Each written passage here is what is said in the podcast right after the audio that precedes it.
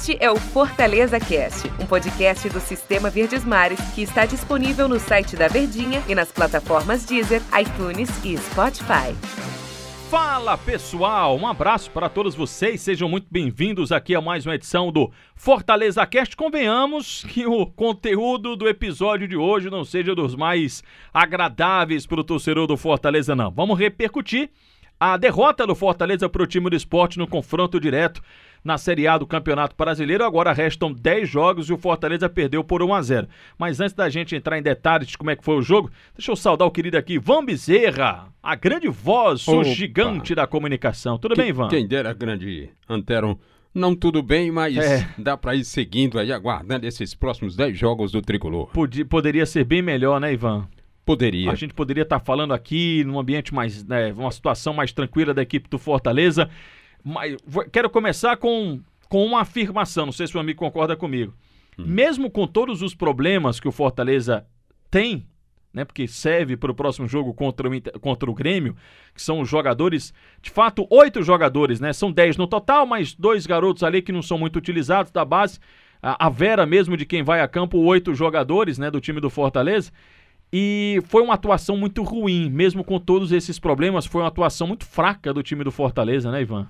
Muito fraca, Antero. A gente já tinha conversado antes nos programas, e tinha dito que quando precisasse trocar, um negócio ia complicar, né? Ia ser pesado ali. Mas sem dúvida que houve assim um desencaixe da equipe, né? Após o jogo contra o Flamengo, quando o Tricolor empatou em 0-0, aí se viu muita força, então ele tinha mais jogadores à disposição, mas aí como que se desencaixasse a equipe, ele perdeu uma sistemática aí de jogo que poderia ter sido útil contra a equipe do esporte.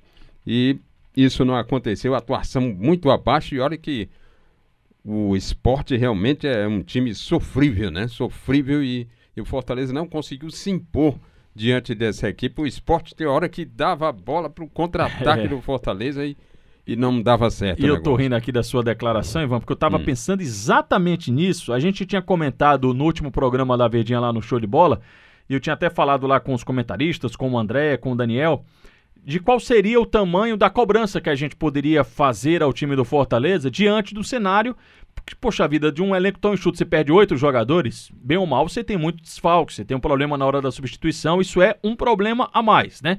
E aí eu perguntava lá com eles, assim, qual seria o tamanho que a gente poderia cobrar da responsabilidade do Chamusca, dos jogadores, o que é que a gente poderia exigir desse elenco. E aí, Ivan, eu tinha uma percepção antes do jogo, que eu falei, eu pensando antes do jogo, falei, poxa, não dá pra cobrar muito, né? Time que tem 8 desfalques e tal. Mas após o jogo eu tenho uma outra percepção, que mesmo com esses problemas, o Fortaleza tinha possibilidade, diante até da fragilidade do time do esporte. Fortaleza teve, por exemplo, mais domínio de bola, ficou mais com a bola no pé, mas não foi algo que o Fortaleza tenha dominado o jogo. Acho que o esporte deu a bola pro Fortaleza, fez um gol com 9 minutos, depois se fechou todo, e aí meu sentimento e minha análise, eu penso diferente em relação ao que eu tinha antes do jogo.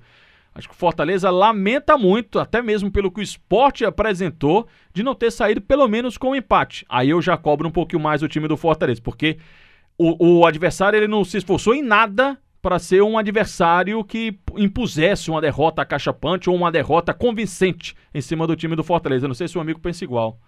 Penso, Antero, porque realmente muitos jogadores caíram drasticamente de produção. Você vê, o Wellington Paulista não ganhou uma bola de Iago Maidana. Ainda insistiram com o chuveirinho, foi só para consagrar o Iago Maidana no jogo. Não houve essa condição, não tinha infiltração. Romarinho perdido ali, aquele João Paulo que fez uma partida do ponto de vista de disputa, de energia contra o Flamengo, foi irreconhecível também. Então foi uma tristeza total de produção de vários jogadores. 2 jogadores eu gostei do time do Fortaleza. Eu gostei do Ronald e gostei do Oswaldo. Curiosamente, os 2 deixaram o campo. Tirou, né? Eu sei que eles correram bastante e tal, mas eu gostei desses 2 jogadores, né? Do Oswaldo e do Ronald, mas não ficaram os 90 minutos. Muitos outros, o João Paulo foi mal, o Romarinho também, o Eliton Paulista tem a dura missão de esperar a bola chegar, mas não ganhou uma do Iago Maidana, dessa disputa no alto. Tem mais ali o Carlinhos, ok, Gabriel Dias também, e aí tudo muito raso, né, Ivan? Assim, você não teve uma consistência, você não teve, poxa, mesmo assim o Fortaleza encarnou as dificuldades, não teve nada disso, né, Gigante? Não teve, porque era um tipo de jogo que era aquela de, se eu não vou ganhar, aqui eu não vou perder, e ter entrado com mais firme. Você vê um Romarinho, ele tenta o drible, aí ele perde e fica por isso mesmo. Você tem que tomar a bola de quem você lhe roubou a bola e fazer uma falta, qualquer coisa, e mostrar uma atitude, porque é assim que os grandes times, mesmo sem jogar bem, eles vão se garantindo. Bloqueiam os outros, o Fortaleza não tem feito isso. E fica assim bem complicado como o Chamusca pretende armar, foi até minha pergunta para ele na coletiva, como ele pretende armar o time contra o Grêmio, se ele vai buscar uma estratégia parecida com a do Flamengo, de tentar bloquear o Grêmio, ou ele necessitando da vitória, ele vai para cima, e se for, aí é mais uma derrota dentro de casa, ficaria difícil até para sustentá-lo na equipe, no cargo. Pois, né? É. O Boeck tinha falado de que... antes de eu falar do Boeck... não era decidido, né? Mas antes de falar disso, só outro ponto, né, com relação ao time do Fortaleza.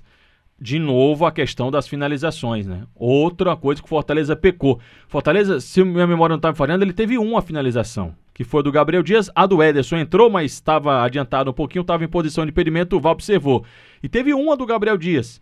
No mais, o Fortaleza não deu trabalho para o Luan Paulo, goleiro do Sport. Outra vez é um negócio que, de novo, bate na tecla essa questão das finalizações e, como o Chamusca gosta de usar a expressão, do acabamento, né? É, o acabamento desde da massa cola aí até a cerâmica lá não tá funcionando, não. Já são 5 jogos onde o Tricolor, nos últimos 5, só marcou um gol, que foi na derrota pro RB Bragantino por 2-1. Foi de pênalti de Juninho. Exatamente. Que tá fora, ainda não teve pênalti aí pra ninguém cobrar, né? É. Então, um gol apenas nos últimos 5 jogos. E o que eu ia falar com relação ao Boeck, que ele disse, o jogo contra o Sport, ele não ia definir. Realmente não define, não tá, a questão não tá fechada, não. Faltam 10 jogos. O problema mesmo é o que você vê, é o que você está observando em campo. Para mim, eu acho que é o grande problema. Fortaleza depende apenas dele? Ok, depende apenas dele. Talvez aí esteja o grande problema. Na rodada, até quando a gente... Na rodada o Goiás ganhou, né? Deu uma respirada, 2 vitórias seguidas, tem 26 pontos. O Vasco vai jogar nesta quinta contra o Atlético Goianiense. O Bahia perdeu. Fortaleza não entra na zona do rebaixamento nessa rodada, mas ele pode ficar uma posição fora da zona do rebaixamento e com a mesma pontuação do primeiro dentro da zona do rebaixamento, no pior cenário, se der vitória do time do Vasco, e mais. Ele ficaria... 2 pontinhos. Exatamente, ele fica... A 2 pontos da zona, né? Ele fica a 2 pontos da zona, acabei errando aqui, não. Ele fica a 2 pontos da zona e fica o primeiro time fora da zona do rebaixamento, mas ficaria 2 pontos da zona do rebaixamento. O que vai ter daqui pra frente é que o torcedor ficar preocupado também, Ivan. No ano passado, exato, Antero, no ano passado, na 32ª rodada, ele passou a crescer, mas o time tinha produção, né? Você via tudo encaixadinho e esperava só o crescimento da equipe ao longo das partidas. Agora se vê um desencaixe que é preciso remontar a equipe aí de alguma maneira e buscar essa atitude para voltar a vencer. A pressão é grande por todos os lados, também ainda tem que ter tranquilidade, né?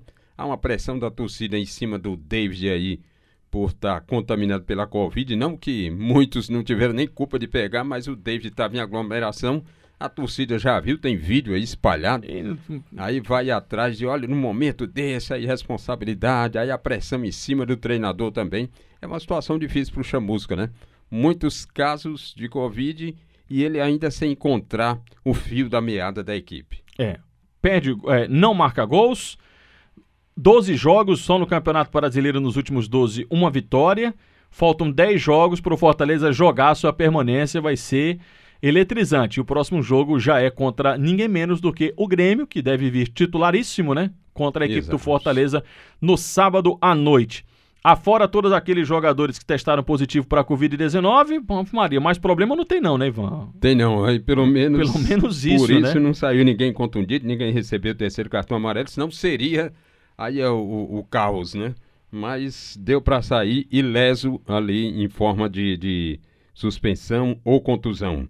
E vamos esperar que ele possa montar uma estratégia para pelo menos empatar com o Grêmio, né? Um bloqueio ali para recuperar esse ponto perdido aí do Sport. Só para quem não acompanhou e não está sabendo, por exemplo, João Paulo, goleiro do Sub-20, Quinteiro... João Pedro, né? Perdão, João Pedro, Quinteiro, Pablo, que é outro garoto também, né? Isso. Tinga, Luiz Henrique, Mariano Vasquez, Juninho, Jackson, David e Bergson são jogadores que testaram positivo para a Covid-19 e também não jogam contra a equipe do Grêmio no final de semana. Ivan, vamos aguardar, vamos ver o que é que o Chamusca vai fazer. Certamente não vai ter uma noite de sono, não terá noites tranquilas de sono daqui para frente, mas é uma rodada atrás da outra, né, Gigante? É verdade. E continua acreditando, Antero, e todo o time, também a torcida, deve buscar forças agora, acredito eu, nos 8 anos em que ele sofreu e sempre sonhou em subir e botar a cara fora. É isso. Esse desafio agora é menor do que o que ele já teve. Mas com certeza. Dá para recuperar. Com certeza. Valeu, Gigante. Um abraço. Até a próxima. Outro, querido. Aquele abraço.